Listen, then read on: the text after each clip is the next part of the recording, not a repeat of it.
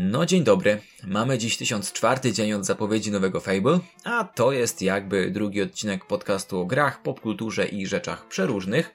Dzisiejszy odcinek będzie wypełniony atrakcjami po brzegi, zaczynając od nowości w ofercie Game Pass na kwiecień, przez nową Zeldę, Gwiezdne Wojny, pokaz ID Xbox oraz potężną pętlę śmierci, a na kąciku kulturalnym z serialami kończąc. Ale zacznijmy od rzeczy najważniejszej, czyli naszego składu. Jest z nami dzisiaj Amtyzm, Siemka. Pulgasari Witam. i debiutujący w naszym podcaście Kurzow. Bonjour. I może na wstępie pochwalisz się tu nam, w co ostatnio ciekawego zdarzyło Ci się pograć. O, w dużo rzeczy. Przede wszystkim w wspomnianą wcześniej pętlę śmierci. Po pętli śmierci nadszedł e, od razu Disneyland 2, ponieważ go nie skończyłem do tej pory. I właściwie tyle. A Pulgasari, co tam u Ciebie się kręciło? No właściwie to wróciłem do Deep Rock Galactic. Co ciekawe, odkąd on wyszedł chyba to się zbiegało z premierą Series Xa i S-a. Bo jakoś to było właśnie tak, że w dzień premiery on trafił do Game Passa, albo była premiera nawet tej gry. I ja nie usunąłem tej gry, odkąd ją mam. W ogóle mam przegrane chyba teraz 300 godzin, ale wróciłem całkowicie jakoś randomowo do tej gry, bo kumpel do mnie napisał, czy nie pogramy. I powiem wam, że wkrętka jest mega, bo dodali tam teraz jakieś przepustki sezonowe. Coś na zasadzie Fortnite'a, tylko oczywiście to jest darmowe w grze. Skiny głównie się zdobywa jakieś materiały. Spoko gierka, polecam dla każdego, jak chce na chillaucie gdzieś tam wlecieć, postrzelać i, i ogólnie no wydobycie tych, tych ym, surowców tam jest. No taka spoko gierka, sesja po pół godziny. A oprócz tego męczę jeszcze Metal Gear Solid 5, bo to jest gra, którą mm, od chyba premiery też miałem podejść milion jeszcze na Xboxie One. Nawet, przepraszam, na Playce trójce jeszcze nawet grałem chwilę. I dopiero teraz bo bardzo długo to męczę, bo zamiast robić główny wątek i główne misje, to robię cały czas poboczne i tak już chyba minęło 50 godzin, a ja jestem nigdzie tak naprawdę. Ale gierka naprawdę spoko, polecam. No to jest potężna gra. Ja, ja zaczynałem chyba trzy razy i nigdy nie ukończyłem. To samo. Dobra, a Amtyzm, co u Ciebie? No Ja ostatnio właściwie y, bardziej y, oglądam seriale niż gram. Y, dzisiaj zaczęliśmy z Kurzofem grać sobie w Wonderlandsy, bo w końcu przestało je bagować i, i wywalać z gry i jakieś dziwne rzeczy przestały się dziać. Y, oczywiście standardowo musiałam wrócić do Odysejki Bożej. Ja wiem, ja wiem, Ubisyw czy coś. Nie, no po prostu Odysejka Boża to jest moja gierka, więc jakoś tak sobie do niej wróciłam, ale jednak trochę porzuciłam y, gierkowanie na rzecz y, seriali. Ja widziałem, że jeszcze sporo czasu siedziałeś w czymś, co nazywało się Universe Simulator, coś takiego? A Universe Sandbox, A Sandbox, tak. co to jest? To jest, y, to jest taki symulator pod tytułem, co się stanie, co się stanie jak y, na przykład dołożysz drugie słońce do, naszego, do naszej galaktyki, albo co się stanie jak y, zaatakujesz naszą planetę laserem jakimś wielkim, albo no po prostu wszystko tam można robić, jakieś takie rzeczy typowo właśnie takie, no nawet nie umiem teraz tego opisać, ale to jest tak niesamowicie świetna zabawa, ja się tak dobrze przy tym bawię, po prostu tworzę własne jakieś galaktyki obok naszej aktualnej galaktyki, albo usuwam jakieś planety, dodaję kilka księżyców i co się stanie, kiedy to wszystko nagle zaczniesz na przykład usuwać księżyce, dodawać księżyce, no wow, po prostu świetna, świetna gierka. A czy to nie jest tak przypadkiem, że tam można czarną dziurę też postawić? Można, tam można praktycznie wszystko. Można nawet zwiększyć masę Jowisza dziesięciokrotnie i patrzeć, jak się po prostu zapada pod własną masą, zajmie się w drugie słońce w naszym układzie. Tak, tak. A, ile Kosmos. coś takiego kosztuje?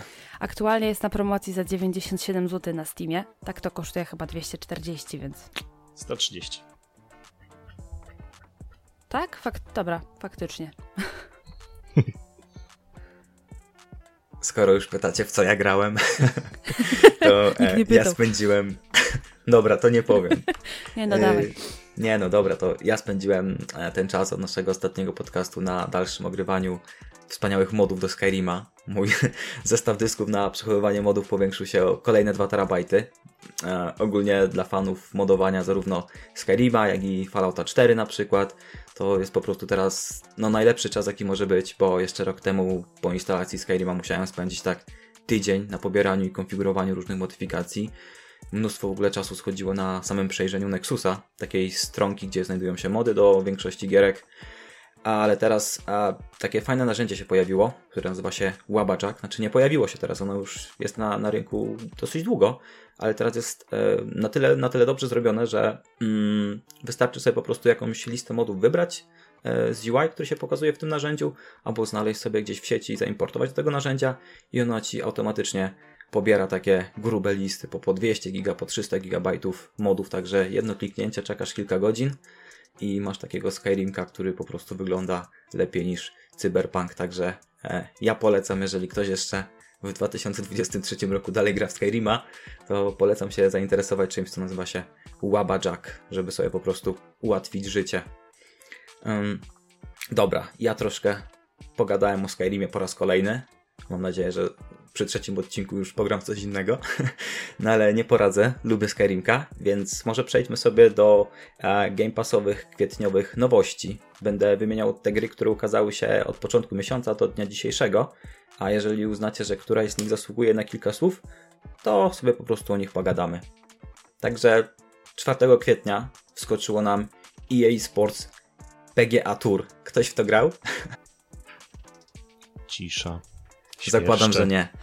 Dobra, to 4 kwietnia pojawił się Goat Simulator. Wielki powrót do Game Passa.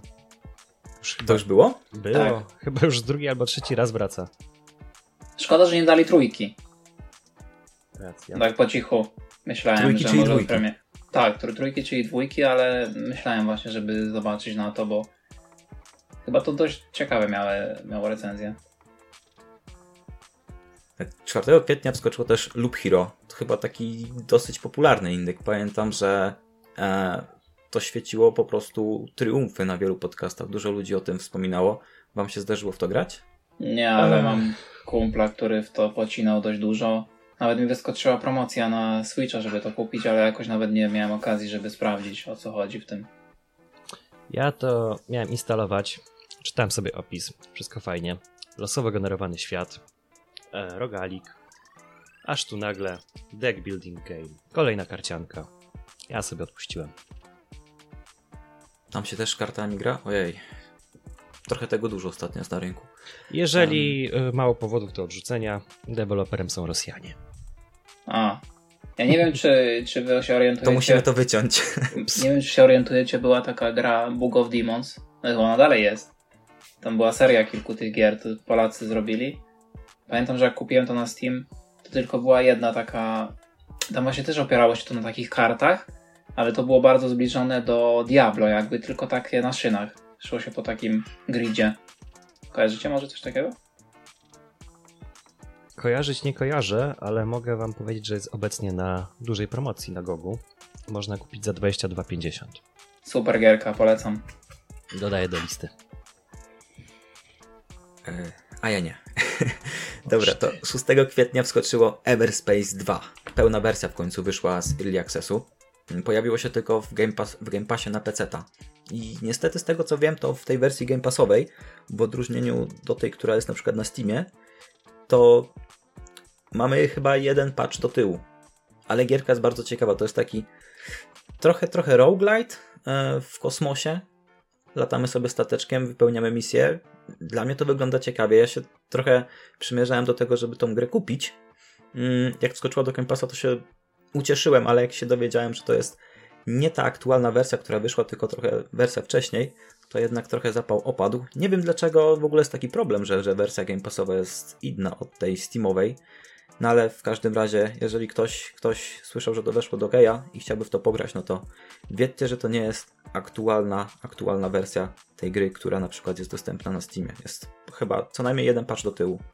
Tak, 6 kwietnia jeszcze wskoczyło Iron Brigade i to wskoczyło na, wskoczyło na konsolę.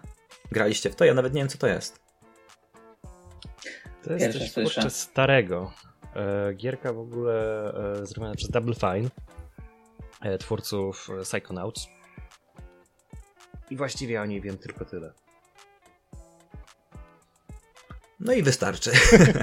Dobra, to 12 kwietnia weszło długo wyczekiwane w Game Passie Ghostwire Tokyo. Gra, która najpierw ukazała się e, na playakach, tak? Chyba przez rok nie mogła wychodzić na Xboxa? Rok wyłączności. Co? Ktoś to zainstalował? Czy ten rok y, na tyle odrzucił was od tej gry, że już nie zamierzacie do niej nigdy wrócić? Powiem Jak ci, musiałem ja... rok czekać, to rok i dwa miesiące też nie, nie zrobi wielkiej różnicy. Dokładnie. Dla mnie czekanie na jakąś grę w ogóle, żeby ona sobie dojrzewała, żaden problem. Ale ja Ghostwire Tokyo odpaliłem. Mm, gierka w ogóle na premierę na Xboxie miała straszne problemy techniczne. E, nawet z włączonym VRR-em czuć, że chrupią te klatki. Pomimo tego, że tam jest chyba 5 trybów e, w ogóle jak ma gra działać. Um, mnie dupy nie urwało. Jest to FPS, który nie daje przyjemności z, nie wiem, z, ze strzelanki pierwszoosobowej. Mnie się nie podoba. A 13 kwietnia wskoczyło też NHL 2023. NHL to chyba jest hokej, no nie? Tak jest. Ja ostatni raz grałem w jakiegoś NHL z 2003 roku. Od tamtej pory nie ruszyłem żadnego. Wam się zdarzyło w ogóle grać w jakąś e, z tych nowożytnych, że tak powiem, wersji NHL, tak między 2015 wzwyż? Urwałeś nie. mocno mi e, zasięg czasowy. Ostatni NHL, w którego grałem, to był NHL chyba 06. I to było jeszcze o w ja... czasach, jak się chodziło na gry do kawiarenek internetowych. To ja widziałem, zainstalowałem tego, co jest w Game Passie chyba z 94 roku, o ile się nie mylę. I co, dobra To swego czasu dodali, chyba nie wiem, nie wiem dlaczego w sumie to dodali, ale no taka pocieszna, to z, z ery jakby Pegasusa, bardzo. Dobrze, to teraz dochodzimy do e, Game Passowej bomby z tego miesiąca. Goty Contender. 18 kwietnia pojawiło się Minecraft Legends. I nie mówcie mi, że nikt w to nie grał. No, ta, taka bomba. Na pewno komuś się zdarzyło to zainstalować. No pochwalcie się. Ja mogę powiedzieć tylko tyle, że miałem trzy podejścia w ogóle. Za pierwszym razem przyszedłem ten samouczek i w momencie jak była jakaś scenka, że wskakuję do tego portalu, crashowało mi grę. I dzisiaj próbowałem jeszcze to uruchomić i na ekranie ładowania po prostu zablokowane jest. Nie, nie mogę tej gry teraz uruchomić, nie wiem dlaczego. Ale nie ładujecie save? Nie, nie, na, w ogóle nie chce się gra załadować, jest tylko ten ekran, jak kliknę grę i nic się nie dzieje. A grasz na konsoli, tak? Tak.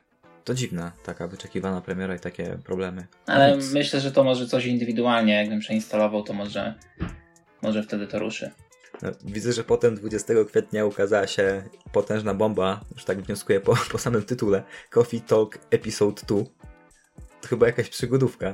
Zakładam, że nikt tego nie odpalił. Nikt nie wie, co to jest. Ja to tylko widziałem na jakimś pokazie.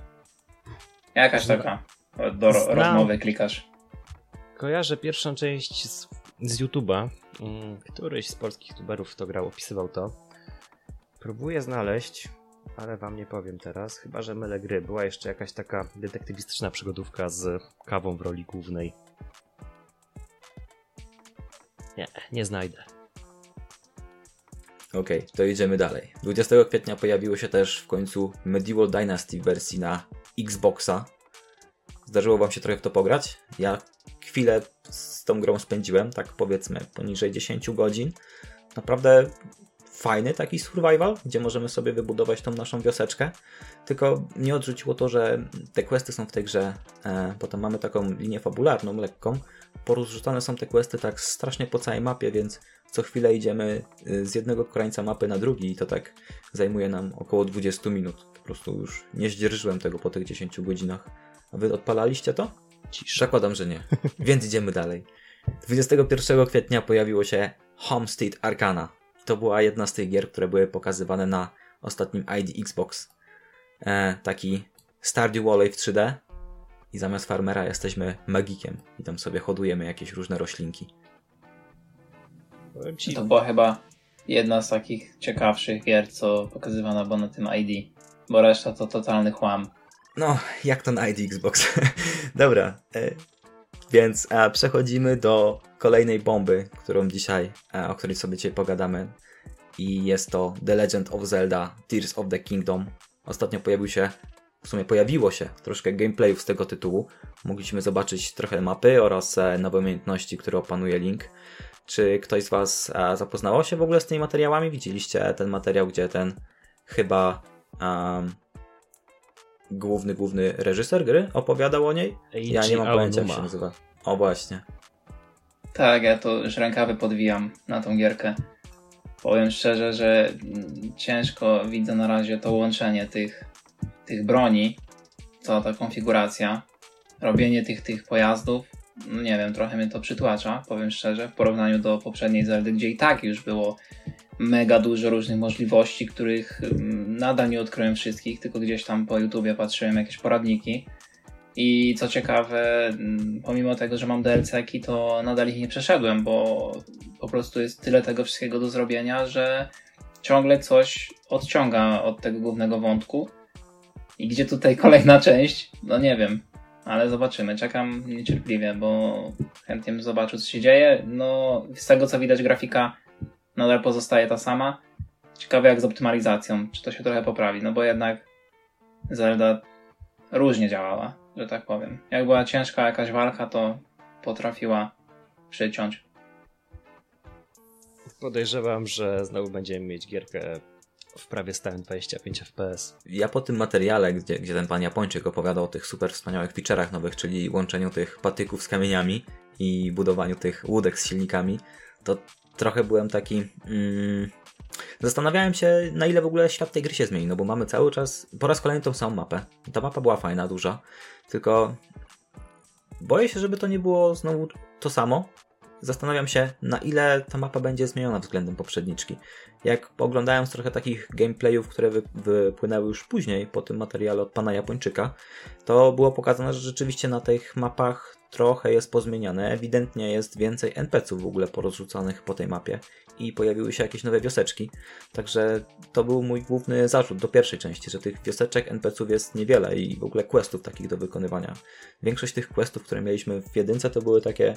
E, masz taki. E, opis bardzo enigmatyczny tego, co masz zrobić i znajdź sobie to miejsce, zbierz jakiś tam przedmiot albo pokonaj jakiegoś przeciwnika. Brakowało mi trochę takich e, klasycznych, klasycznych questów w tej Zeldzie.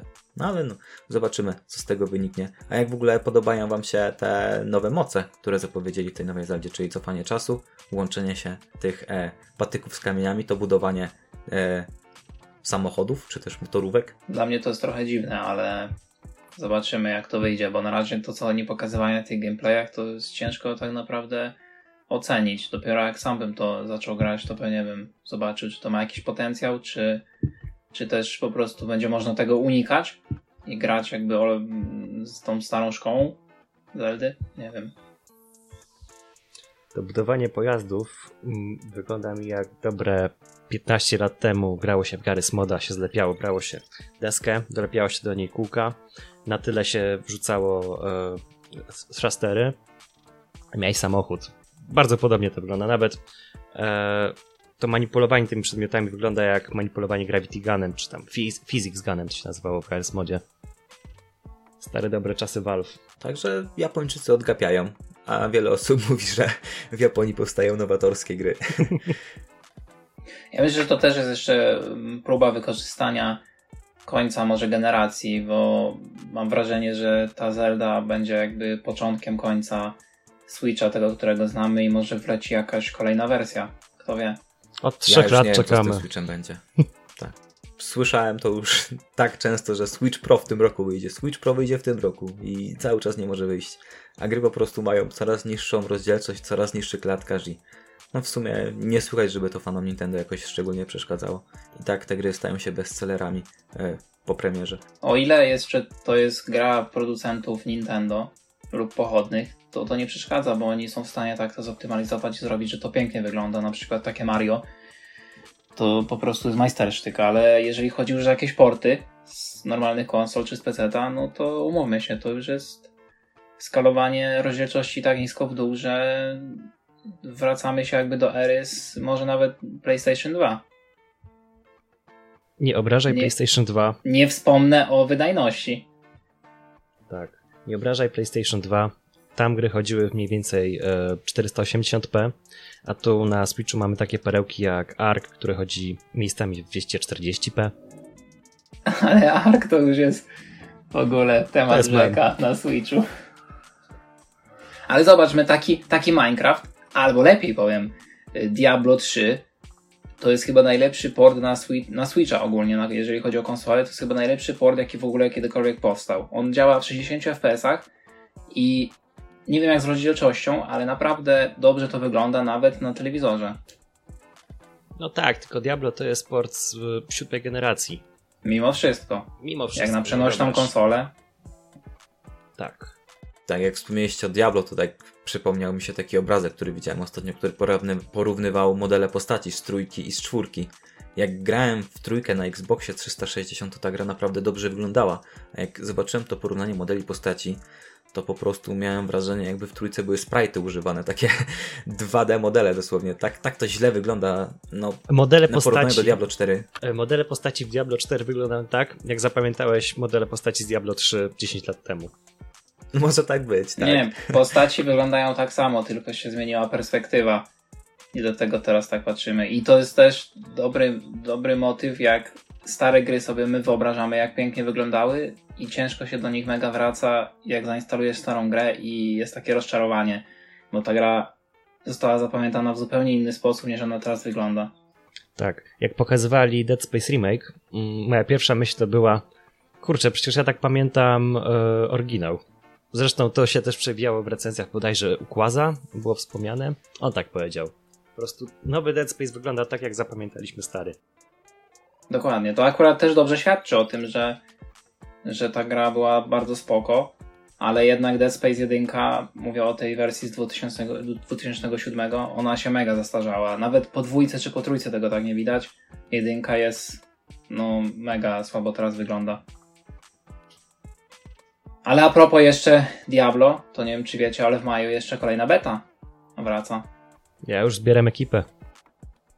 Ale w sumie na tej nowej, na tej kolejnej becie nic takiego nowego nie zobaczymy, bo nadal będzie to samo. Chyba tylko World Boss będzie, zmieni się, o ile się nie mylę.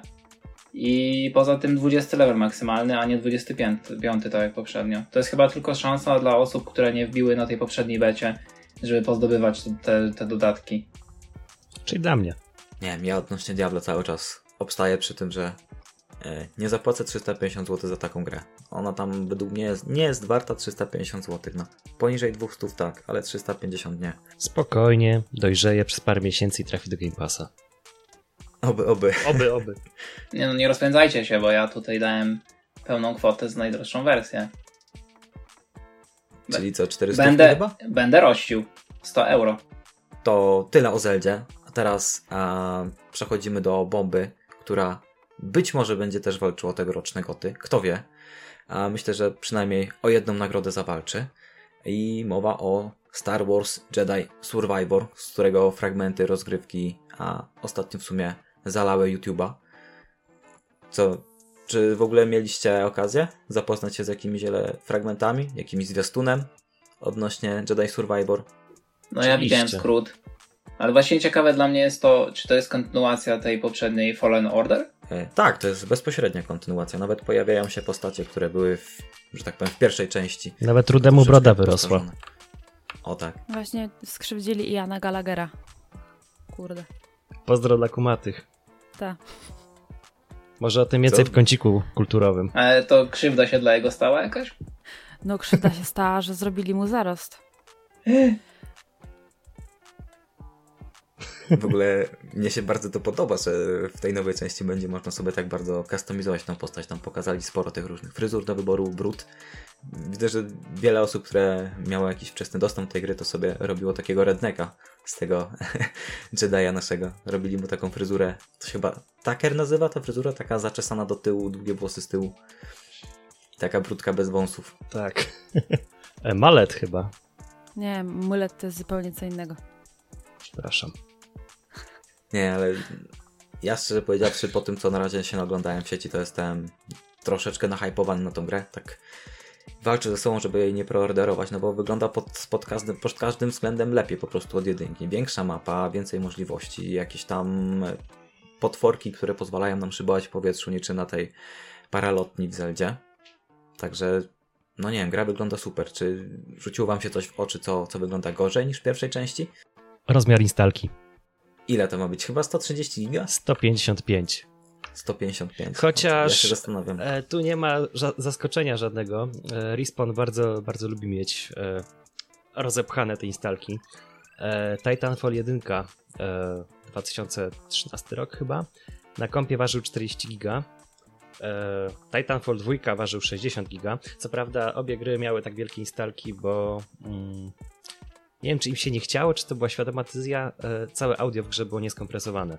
Czyli to może być winowajca takiego wielkiego rozmiaru tej e, nowej gry, tak? Zobaczymy. Jedi Survivor. Zobaczymy po premierze. Nie wiem jak z Jedi Fallen Order. Mm, nie wiem ile Fallen Order ważył. Już się upewniam. 55 giga, bez, bez tragedii. Ja mam nadzieję, że to jednak e, content, który jest zawarty w tej grze. Może tak dużo planet będzie, no ale może. Myślę, że e, ta opcja z nieskompreso- nieskompresowanym audio jest bardziej prawdopodobna niż e, niesamowita ilość planet. Jak oni to upchają na Blu-raya? No, jest możliwość, że plany będzie mniej niż e, w... E, jak się ta gra ma nazywać nowa od Bethesdy w Starfieldzie, tak? na pewno tysiąc planet nie będzie. A teraz mam do was pytanie. Każdy tutaj ma Xboxa, prawda? Prawda. Dobra, reszta nie potwierdziła, ale ja wiem, że mają, więc pojawia się kolejne pytanie. Czy oglądaliście ostatni pokaz ID Xbox? Tak. Nie cały, bo już pod koniec mnie po prostu rozłożyło to na łopatki i wyłączyłem. E, tak, przypomnijmy dla naszych słuchaczy, ID Xbox to jest pokaz, na którym gigant Redmond pochwalił się nadchodzącymi bombami na najpotężniejszą konsolę obecnej generacji. E, także jak słychać, kolega Pulgasari nie ma chyba najlepszej opinii na temat tego pokazu, także może nam opowiesz, co ci się nie spodobało. Wszystko. Pani, która powtarzała cały czas jedno słowo. Yy, Poza tym yy, podniecali się no wszystkim praktycznie, co tylko nie zobaczyli, to było dla nich super. A te gry to były po prostu średniaki. Nie no, nie uwierzę, że nie byłeś excited. Ta pani powtarzała excited No właśnie chyba średnio. co trzecie słowo. Średnio, średnio. Irytowało mnie to mega i pod koniec już wyłączyłem, nawet później napisałem tobie, że powiadom mnie, daj mi znać, jak będzie coś ciekawego. Ale nie napisałeś, więc tak było. stwierdziłem, że tam chyba już nic nie ma. Cruise of Antyzm oglądaliście?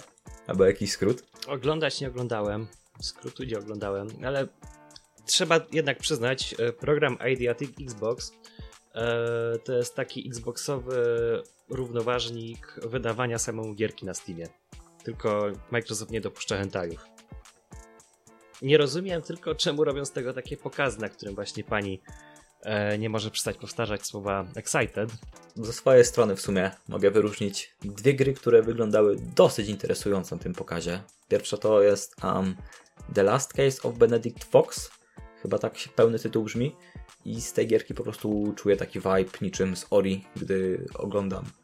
Um, I też w sumie jedyny taki, jedna taka moja mm, taki minus, który z tych materiałów dla mnie wypływa jest to, że ta gra wygląda trochę zbyt mroczno jak na mój gust ale wygląda też na tyle dobrze, że na pewno da jej szansę, no i zapowiada się na o wiele bardziej powolną platformówkę. Jeżeli porównywać by ją do, do tego Ori, o którym wspomniałem, które miało takie fragmenty, gdzie naprawdę momentami a, trzeba się było mocno skupić, żeby, żeby nie umrzeć, na przykład jak nas zgonił jakiś wilk.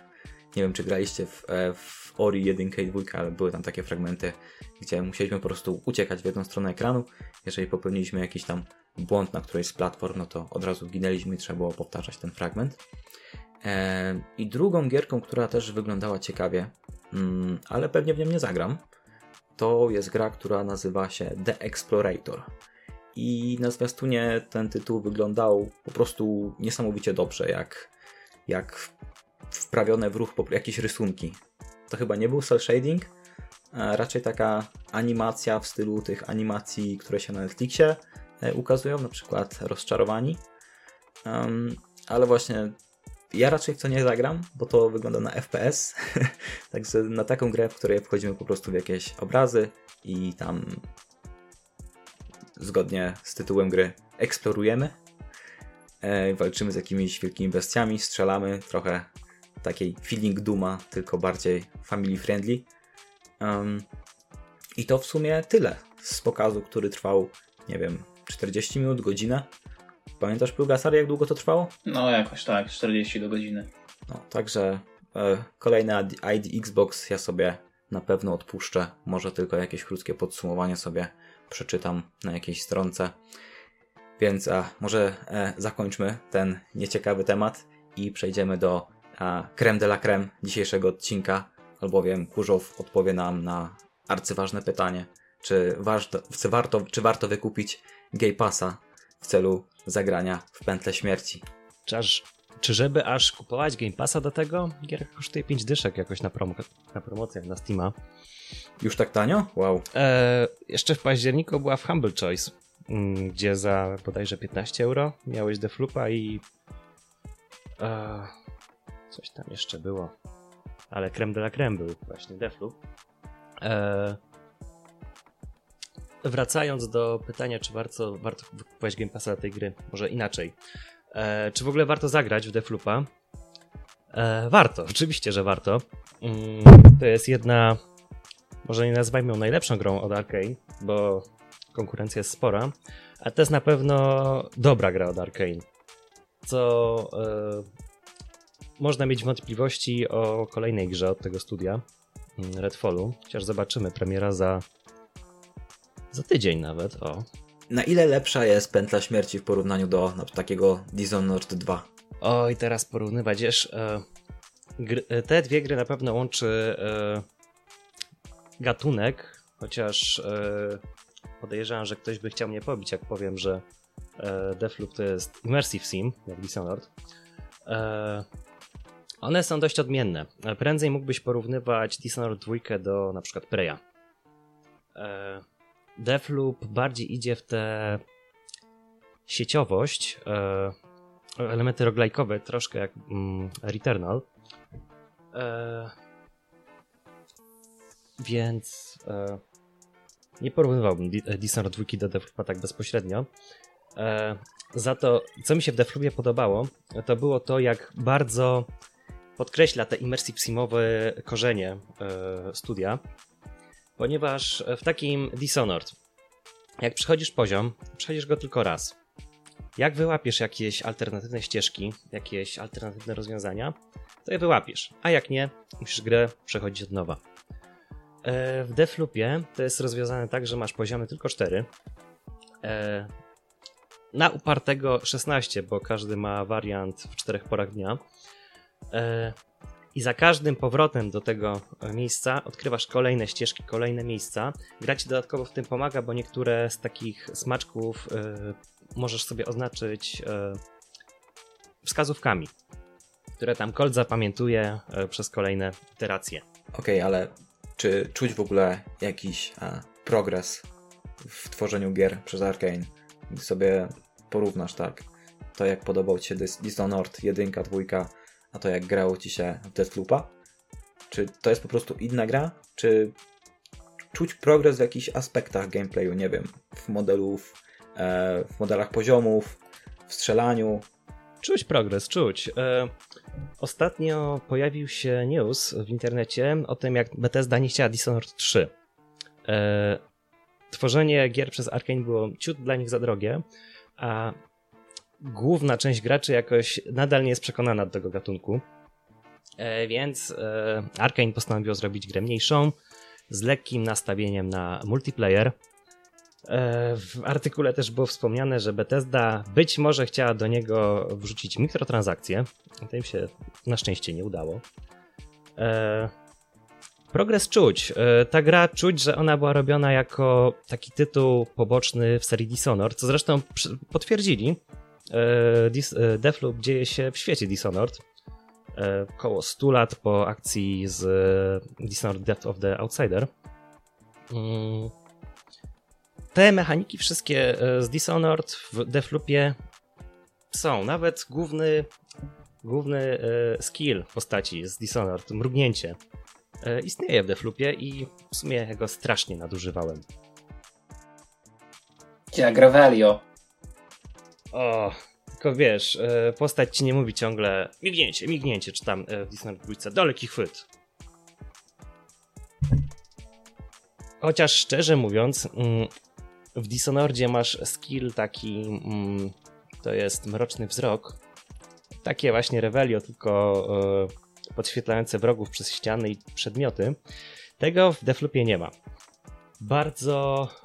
No, nie, nie, nie powiem, że mi utrudniało to grę, ale brakowało mi tego. Jestem dość leniwy, nie lubię tak lizać ścian wszystkich po kolei za przedmiotami, za e, różnymi tekstami, a to w Deflupie trzeba robić. E, znajdziesz jakiś list na ścianie, jakiś, jakąś wiadomość na terminalu, który przegapisz, no to sobie tej informacji nie ujawnisz. Się przydają do różnych e, działań pobocznych na mapie. A grałeś wersję offline, czy uruchomiłeś sobie możliwość tego, żeby inni gracze mogli tam napadać na ciebie w trakcie rozgrywki? Tak, to jest jednak. E... To jest ten element, który mi się nie podoba w tej grze inwazja Juliany. Mm. One są dość na siłę i to jest ten element właśnie, który czuć, że Bethesda wymusiła, żeby ta Juliana była, żeby dał się e, moduł online podczepić. E, komentarz czytałem, z którym się e, w pełni zgadzam. Łazisz sobie na kuckach po mapce, skradasz się, próbujesz jakiś tam cel wykonać e, w celu, nie wiem, no popchnięcia fabuły do przodu, popchnięcia w ogóle progresu. Cyk, inwazja Juliany. I wszystko, wszystko po prostu idzie się kochać, e, ponieważ musisz się z Julianą napierdzielać, musisz szybko lecieć do tej anteny, którą trzeba schakować, żeby otworzyć drzwi do ucieczki, jeżeli nie chcesz się z nią bić. A skoro z Julianą się naparzasz, ona się nie patyczkuje, wali od razu e, w ciebie, jak tylko cię zobaczy. Mm, to też lecą na ciebie wszyscy ci e, eternaliści, których nie zdążyłeś zabić. No i robi się ciężko. Ja sobie moduł e, online odpuściłem, grałem w offline. Pierwsze 3-4 spotkania z Julianem były ciężkie, bo jeszcze nie masz tak postaci mm, rozwiniętej, żeby podjąć, podjąć z nią walkę.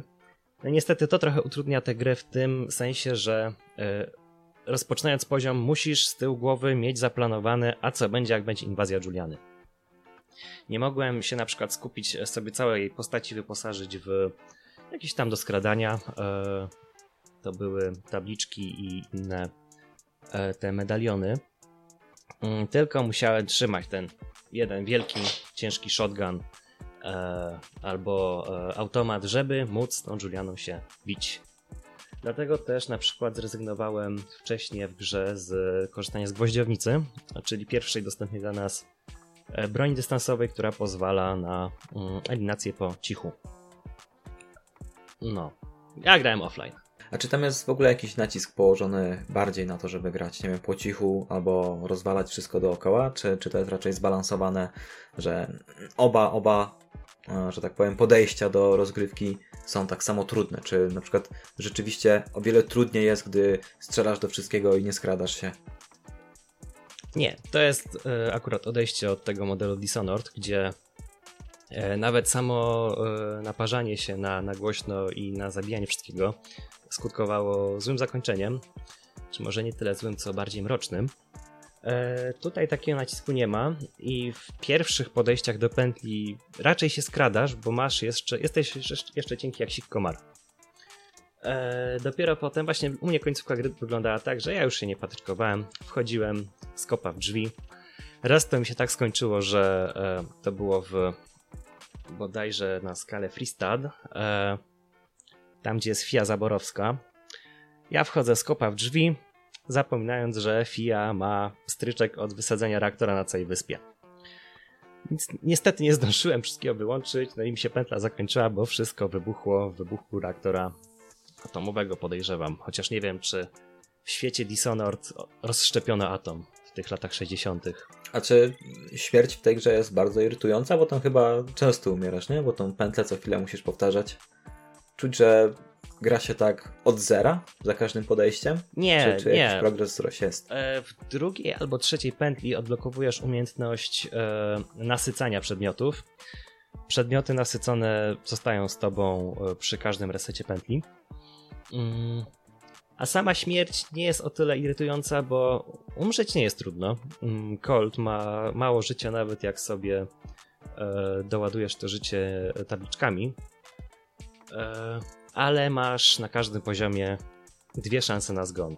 Jak zginiesz, cofasz się o kilkanaście, kilkadziesiąt sekund w tył, gdzie byłeś wcześniej i możesz po prostu wrócić mm, to miejsce, tylko wypadają z ciebie wszystkie, mm, całe rezyduum, czyli ta waluta używana do nasycania tych przedmiotów. E, więc nie, śmierć e, ma bardzo lekką konsekwencję w tej grze i jedyny raz, kiedy mi się zdarzyło zginąć tak, aż się pętla zresetowała, e, to były dwa razy, kiedy mnie dorwała na samym początku e, gry Juliana, no a trzeci raz to jak mnie złapała Fia Zaborowska i wysadziła całą wyspę w atomowym grzybie.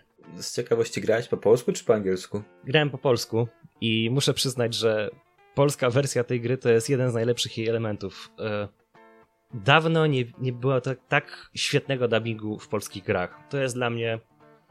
Może nie jest to poziom Wiedźmina 3, bo to jest już klasa sama w sobie. Trzy Wiedźmin, Ale- trzy najlepszy.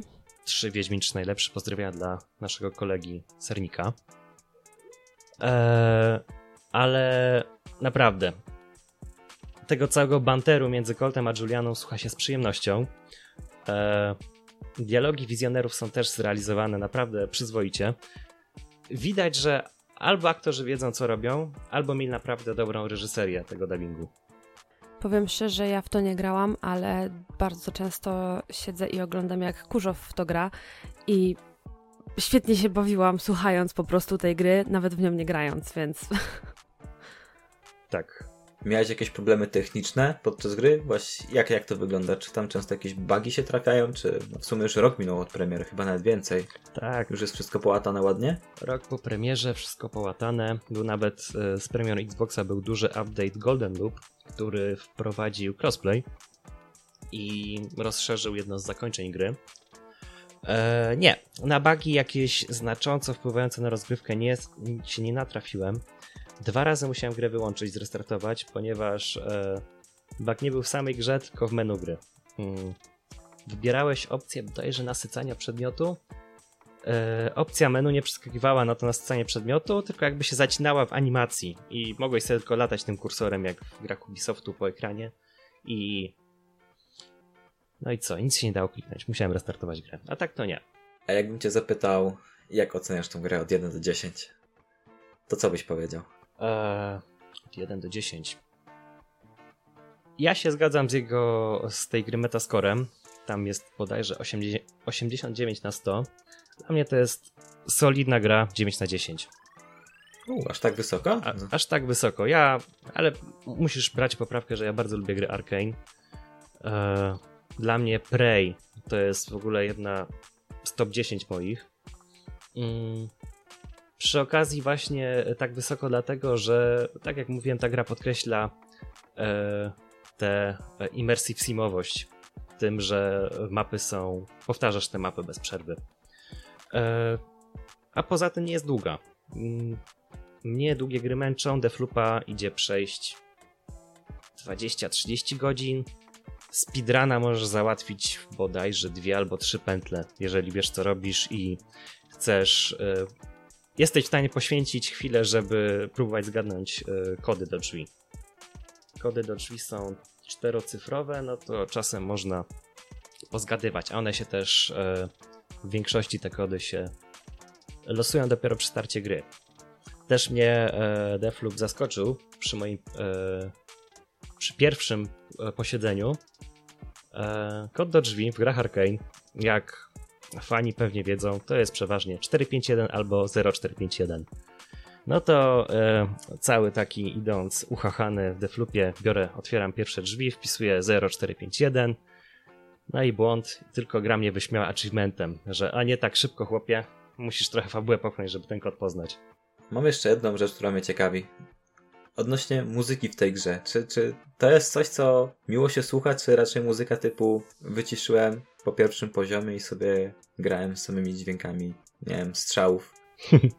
E, gra ma bardzo fajne takie mm, rytmy roku lat 60. podczas walki. E, poza walką są to proste ambienty, których, na które raczej nie zwracasz uwagi. Za to e, do piosenki z zakończenia gry ostatnio sobie z amtyzmem w ogóle autem, w aucie jechaliśmy. Bardzo przyjemna jest muzyka w tej grze. Klimatyczna, podkreślająca ten klimat lat 60. E, w nie naszym świecie mimo wszystko, no ale lat 60. No właśnie, właśnie. Wspomniałeś o nie naszym świecie. Czy w tej grze w ogóle występują jakieś odniesienia, nie wiem, do popkultury z tamtego czasu? Eee, nie występują, ponieważ gra się nie dzieje w ogóle na Ziemi, tylko się dzieje w tym uniwersum Dishonored. Eee, ze wszelkich poszlak dawanych przez grę wychodzi na to, że gra się dzieje na jakiejś arktycznej wyspie na północ od Tywi, która jest też najbardziej wysuniętym na północ e, państwem e, cesarstwa. Z poszlak też tam gdzieś wychodziło, że Tywia się od Imperium znanego Dishonored odłączyła, albo w wyniku wojny, albo e, w wyniku secesji. Mm, więc odniesień do popkultury tutaj nie znajdziesz. Dobra, to co? Podsumowując. 9 na 10. A, Deathloop to jest bardzo dobra gra. To jest jakby bardzo dobra gra. To jest, to jest jakby bardzo dobra gra. I tak jakby warto zagrać. Najgorzej jest przebić się przez te dwie pierwsze pętle, przez ten przydługi tutorial, ale jest dużo naprawdę dobrych gier, w których trzeba się chwilę przemęczyć, żeby było zajebiście. Czy, czy mamy jeszcze jakieś tematy growe, które chcielibyśmy dzisiaj poruszyć? Kupiłem ostatnio na przecenie Watch Dogs Legion.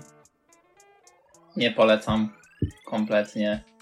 Trzecia część, a oni dalej się nie nauczyli, że ta gra potrzebuje czegoś więcej.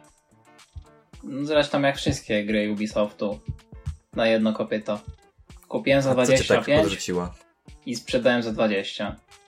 A co? No ogólnie jakoś tak ta gra po prostu jest no nudna. Szeroka mnie. jak morze, płytka jak kałuża.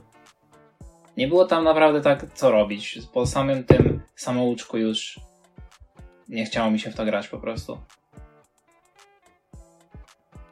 Nie miała czegoś, co, co by po prostu mnie przyciągnęło. Dla mnie osobiście to od pierwszych zapowiedzi ta gra wygląda tak niesamowicie na miałką, nieinteresującą. Ten w ogóle pomysł, żeby grać każdą postacią w świecie gry, to uważam za wyjątkowo głupi.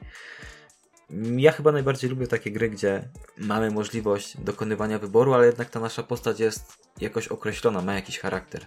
Tak jak na przykład, no, w 3 Wiedźmin 3 najlepszym, albo w Gotiku, gdzie teoretycznie mamy możliwość wyboru, tam różne gildie, możemy tam decydować, jak różne questy zakończymy, no ale jednak ta nasza postać jest jakaś, bezimienna, ale jakaś jest, a nie taka karta, czysta karta, niezapisana, typowy korpoludzik chodzący po, po, po Londynie, jak w przypadku tych Watch Dogsów. W Watch Dogsach e, sam pomysł na te e, rekrutowanie peców i e, granie nimi nie jest jakiś przeraźliwie głupi, ale tej grze brakowało takiego jednego spającego całość głównego bohatera, jakiegoś nawet Aidana Pierce'a, który się pojawia bodajże w DLC.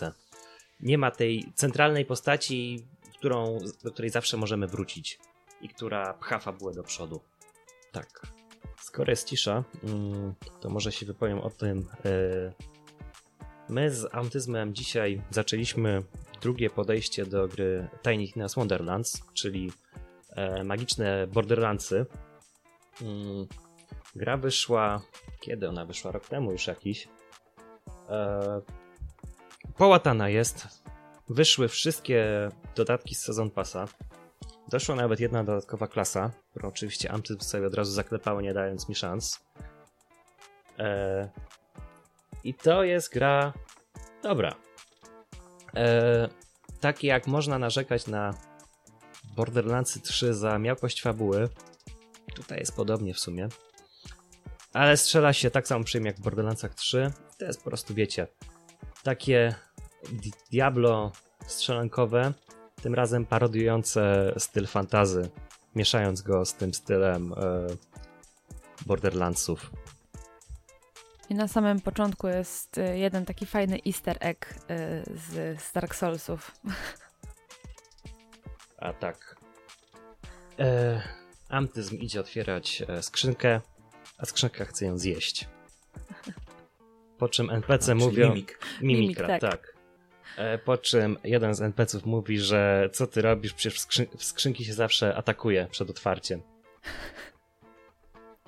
Ja sobie pomyślałem e, przy okazji tej kwestii, jak to fajnie Dark Soulsy 2 rozwiązały. E, Dark Soulsy 1 właśnie przyzwyczaiły graczy do tego, że skrzynki się naparza, chociaż też niektórzy wyczaili, jak rozpoznać, odróżnić skrzynkę od mimikra. Tam łańcuszek w inną, przy tej skrzynce w innym kierunku leży e, tak Dark Souls 2 się wycwaniły, bo jak skrzynkę zaatakujesz, to skrzynkę rozwalasz.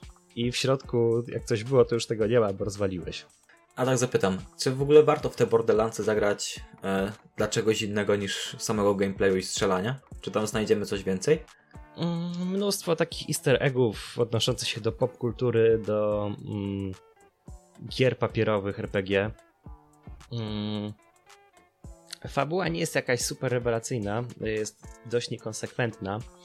E, przez całą grę ten e, główny zły, The Dark Lord, Dragon Lord? Dragon Lord, e, któremu głos podkłada nie kto inny jak Bojack Horseman, cały czas próbuje nas przekabacić na, naszą na swoją stronę, gdzie on jest świadomy, że jest w papierowej grze i chce, żebyśmy się przeciwstawili teamie.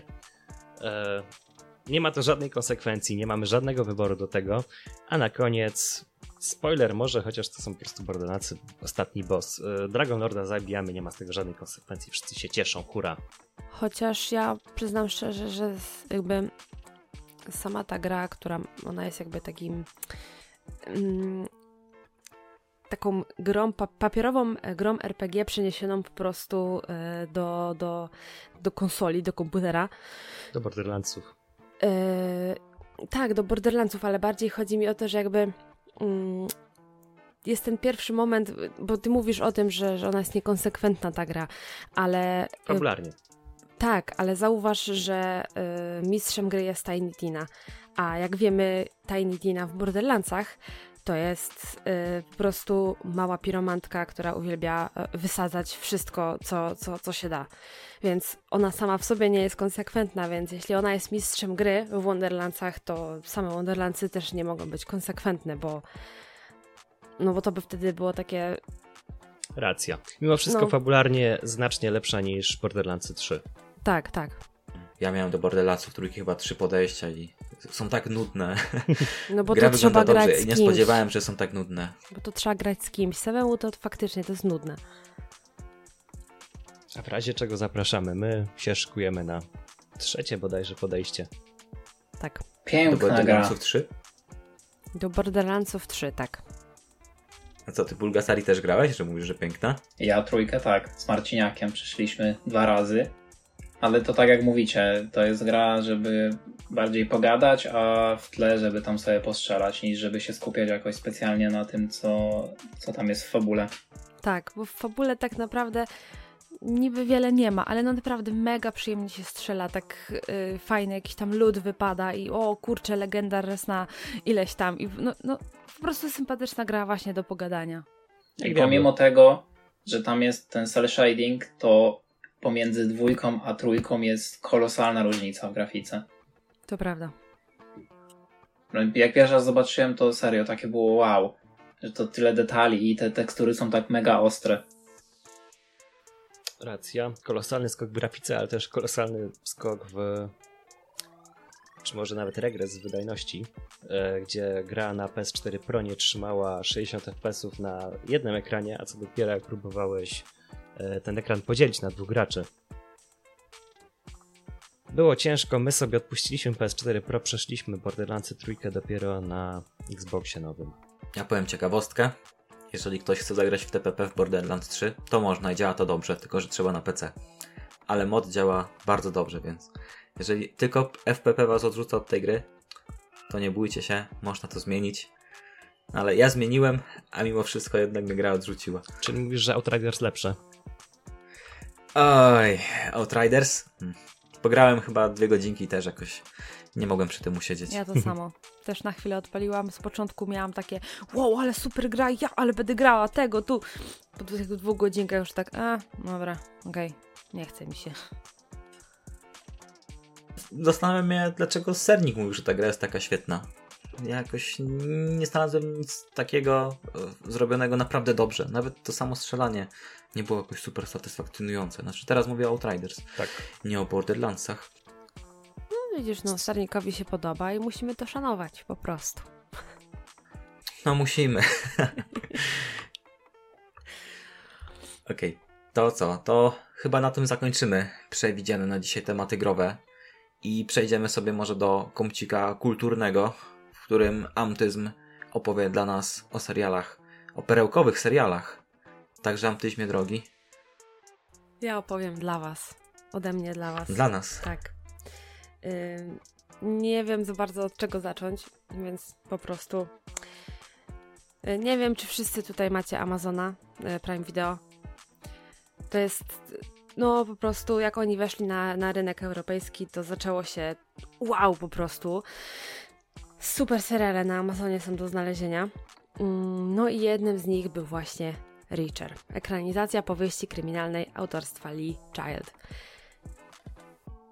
Reacher. To jest tak dobry serial, to jest tak dobrze zrobiony serial. Jeśli ktoś jest fanem takich typu, takiego typowo męskiego kina, typu jakieś Rambo, typu jakieś Komando, jakieś coś takiego, no to Reacher to jest strzał w dziesiątkę po prostu dla, Toma dla, dla Clancy'ego. fanów. Y, Tak, to, to jest po prostu y, y, raj dla takich osób. Y, Główny bohater, Jack Reacher, jest byłym komandosem i jego życie polega na tym, że on po prostu idzie. On sobie chodzi i on Szwenda jest... się. On się szwenda, tak? On jest, on jest dosłownie... No, to jest człowiek czołg. Wybrali oczywiście naprawdę świetnego aktora y, do, do roli Reachera. Y, jest to Alan Richson. Chłop ma 1,90 m wzrostu. Zbudowane jak szafa. Jest olbrzymi. I to jest dosłownie to, czego oczekiwali fani książek, y, żeby zobaczyć y, Reachera w ekranizacji. Tak się wtrącę, przypomnę, e, Jack Reacher pojawił się w dwóch filmach e, pełnometrażowych, grany był przez Toma Cruza, e, potężnego aktora 1,70 m wzrostu, więc przepaść jest. Przepaść jest y, i jeśli chodzi o y, serial, to y, Alan Richson, czyli ten tytułowy właśnie Reacher, jest najwyższy na planie. On jest jest ogromny. po prostu jak można być tak wysokim człowiekiem, nie wiem, ale on jest naprawdę bardzo wysoki. Jest potężnie zbudowany, jest zbudowany dosłownie jak wyjęty prosto z jakiegoś, z jakiejś po prostu e, bajki albo książki jakiejś. Serial opowiada ogólnie właśnie o jego, przy, nie, nie powiem przygodach, bo to dziecinnie brzmi. E, Tułaczce. tak, o jego takiej tułaczce do, dociera do jakiegoś tam miasteczka e, Margrave, e, gdzie okazuje się, że jego brat został zamordowany. No i on próbuje rozwikłać zagadkę. I cały ten serial właśnie polega na tym, że Jack Reacher rozwiązuje zagadkę. W międzyczasie yy, okazuje się, że połowa miasteczka i połowa policji to są skorumpowani politycy i tak dalej. Także no 10 na 10 jak dla mnie. Bardzo polecam ten serial. Jest przyjemny, fajnie się go ogląda. Oczywiście muszę ostrzec, jeśli ktoś nie lubi dźwięków łamanych kości, czy dużo krwi na ekranie, to to nie jest serial dla, dla tych osób. Ale jeśli komuś to nie przeszkadza, to jak najbardziej polecam. Tak, 92% na Rotten Tomatoes ja również polecam. Nawet w zeszłym roku potwier- e, Amazon potwierdził, że będzie drugi sezon. Więc jak robią drugi sezon, to chyba się przyjął serial. No, książek było tak dużo, że jest z czego robić kolejne sezony, także Ja wam powiem, że ja obejrzałem tego Reachera, ale tak bardzo mnie nie wciągnął ten serial, że cały czas leciał mi w tle. Oż ty. Patrzyłem tylko na te sceny akcji, które się dzieją. No sceny akcji wyglądały fajnie, ale jeżeli chodzi o samą fabułę, to co się działo, to ja nie, nie pamiętam nic. Leciało sobie w tle, tak patrzyłem, no fajne, fajne. oj, nieładnie, I nieładnie. nie jestem w stanie powiedzieć nic, co się w, tej, w, tym, w tym serialu zadziało. No i nie podobasz Fajnie mi się się. bili i to jest wszystko. No i nie podobasz mi się, kolego. Tam w ogóle były jakieś zwroty akcji? Oczywiście, że tak. No, bez spoilerów niestety, no ale były. No właśnie, nie mogę powiedzieć, bo jakby zacznę mówić, to będę walić spoilery potężne, więc No, jednym wielkim zwrotem akcji z samego początku właściwie jest to, że e, osoba, którą zamordowano w Margrave i za którą został, za morderstwo której został zatrzymany Reacher, bo jakiś przybłęda przyszedł i nikt nie wie o co chodzi, e, był brat Reachera. no to już właśnie powiedziałam, ale jakby to, to, to nie jest żaden spoiler. Ciężko ukryć. Czyli warto obejrzeć sobie ten serial tak powoli skupiając się na nim, a nie Tak. jako coś lecącego na drugim monitorze. Tak, o- oglądaj to jako kryminał, próbując rozwikł, e, rozwikłać właściwie o co chodzi, kto jest umoczony. Tak. Dokładnie.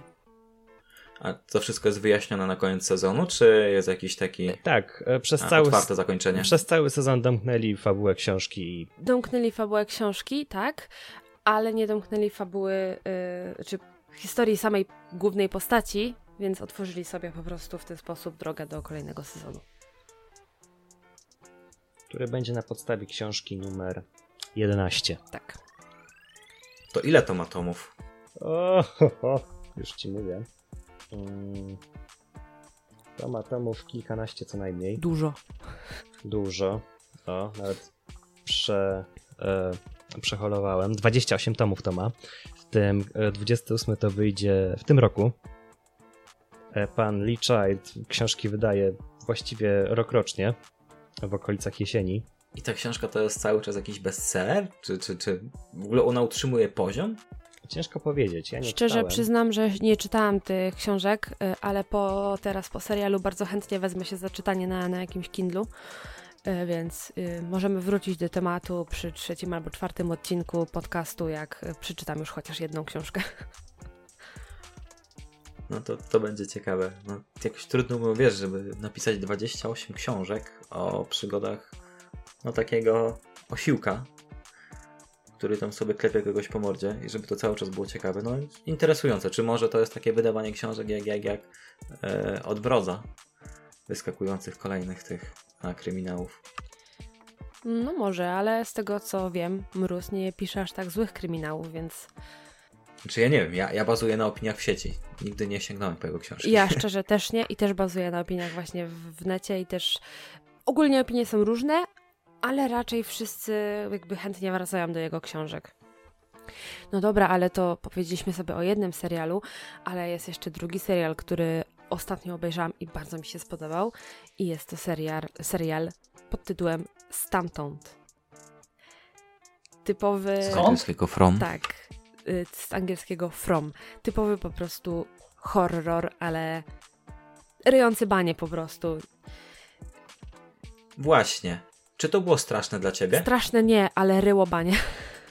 Dużo straszydeł. E, to jest serial producentów, żeby nie skłamał, ale to jest z tego co pamiętam serial producentów Lostów, Zagubionych. E, I trzyma poziom, podobny poziom rycia bani co pierwszy sezon Zagubionych. Tak, ogólnie jest bardzo podobny, ogólnie jest właśnie bardzo podobny do, do Zagubionych. Tylko tutaj y, jest y, inny potwór, że tak powiem. Też straszy. Właśnie, czy to jest potwór? A tego właśnie też nie do końca nie wiemy, bo niestety, ale zostaw, zostawili nas cliffhangerem. Pierwszy sezon jest, nic się nie dowiedzieliśmy.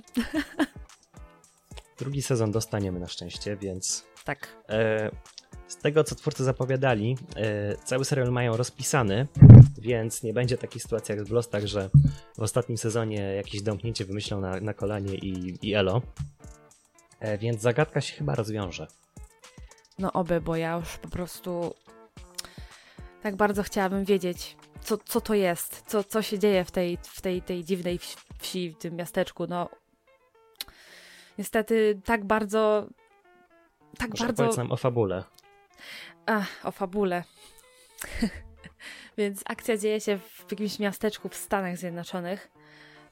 Ym, przejeżdżające tamtędy samochody utykają w pętli. Takiej trochę właśnie pętli śmierci. Tylko, że to jest taka dosłownie pętla. Próbują wyjechać z tego miasteczka i tak zawsze wracają w to samo miejsce. Yy, I muszą yy, na noc się chować dlatego że coś wychodzi i coś na nich poluje. Nie wiadomo co, nie wiadomo czy to jest coś, czy to jest ktoś, czy to są ktoś, cosie, nie wiadomo. E, nie jest wytłumaczone.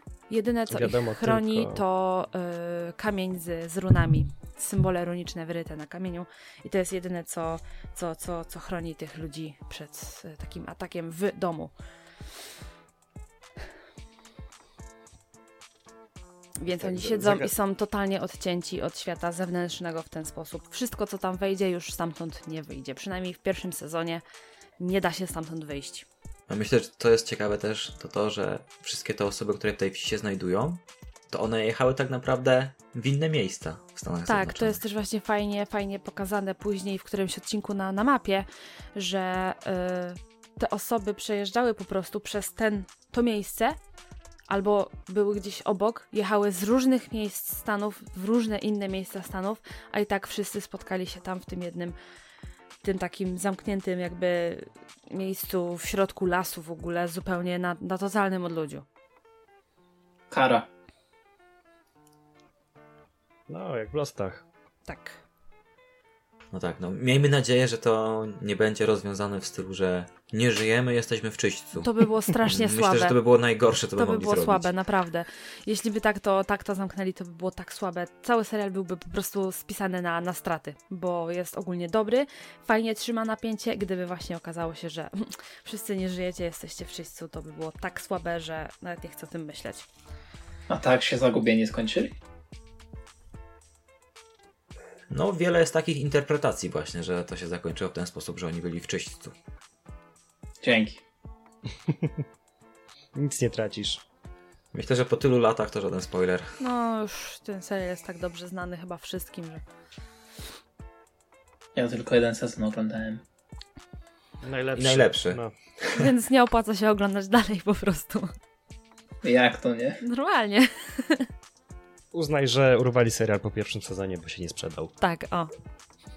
Na YouTubie taki facet prowadzi kanał e, ze streszczeniami seriali i tam jest fajne podsumowanie losów, chyba trwające 47 minut, coś takiego.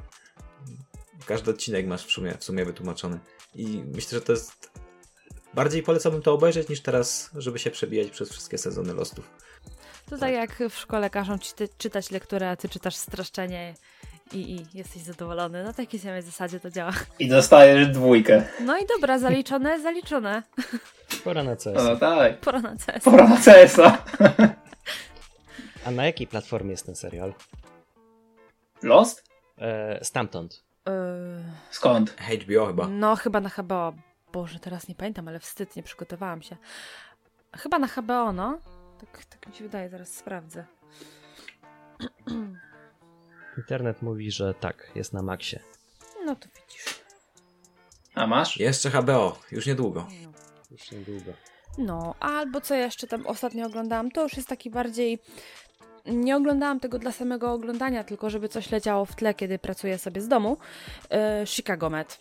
Nie wiem, jaki macie stosunek do e, medycznych seriali, e, ale tak, to Chicago Med to jest takie, taki chaos połączony z Grey's Anatomy, połączony z, z doktorem, e, z tym, z Good Doktorem. E, i z każdym innym medycznym serialem, chyba. Ale no, jest sympatyczny. Postacie są fajne, nie są takie płaskie, jak można by pomyśleć, że kurczę, serial medyczny, oni tam tylko cały czas dzieje się to samo. Teoretycznie dzieje się to samo, ale jest jakby drugie dno. Jest opisywane życie tych postaci, jakby ich prywatne. Więc yy, serial jest ok.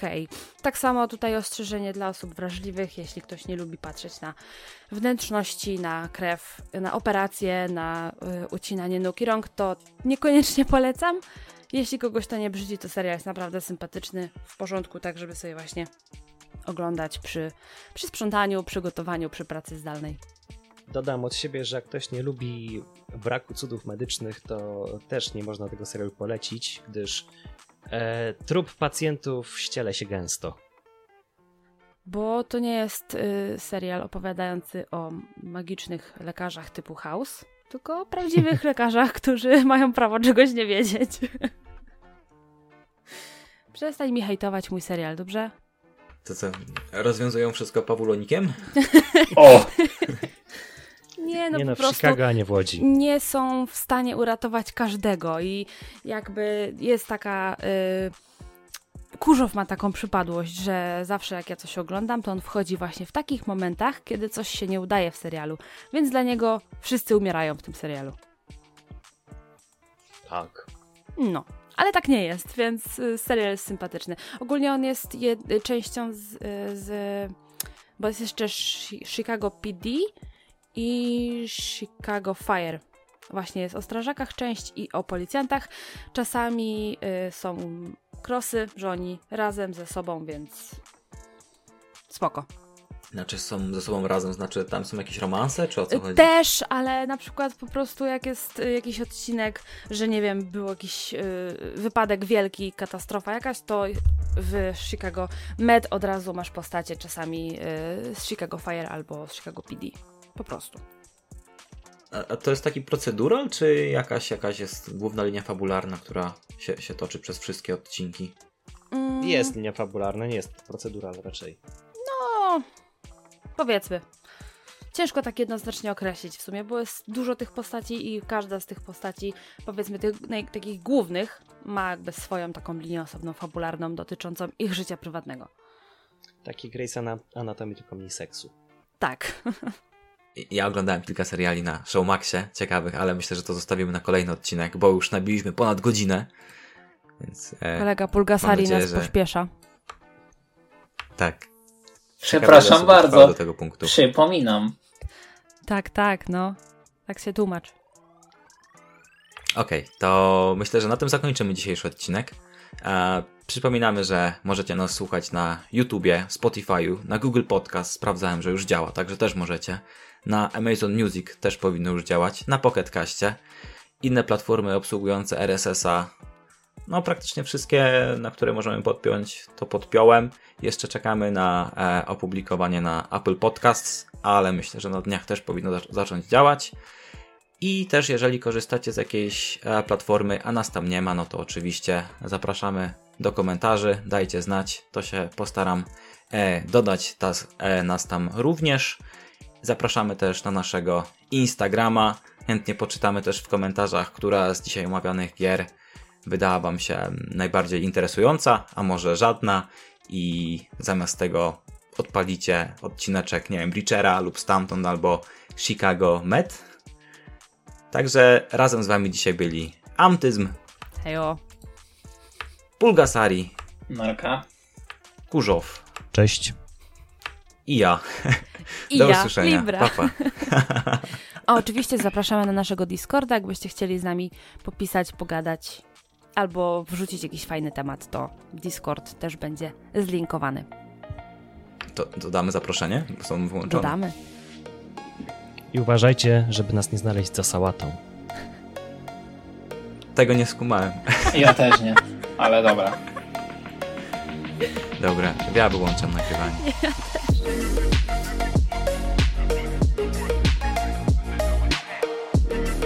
Słyszę u kogoś telefon w tle, wibruje. Vibrato się włączyło. Powłączaliście nagrywanie? No. Dobra, to A ja już mam minutę nagrywania. Tracisz moją pamięć. już Flash. nie stopuj.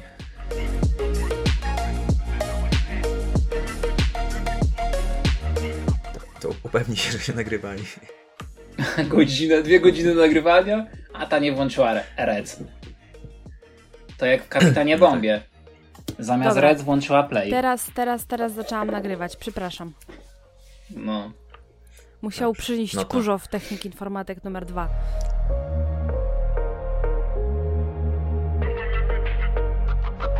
Amtyzm gotowy, bo się nie odzywa. Normalnie, kurwa, na pełnej, pyk.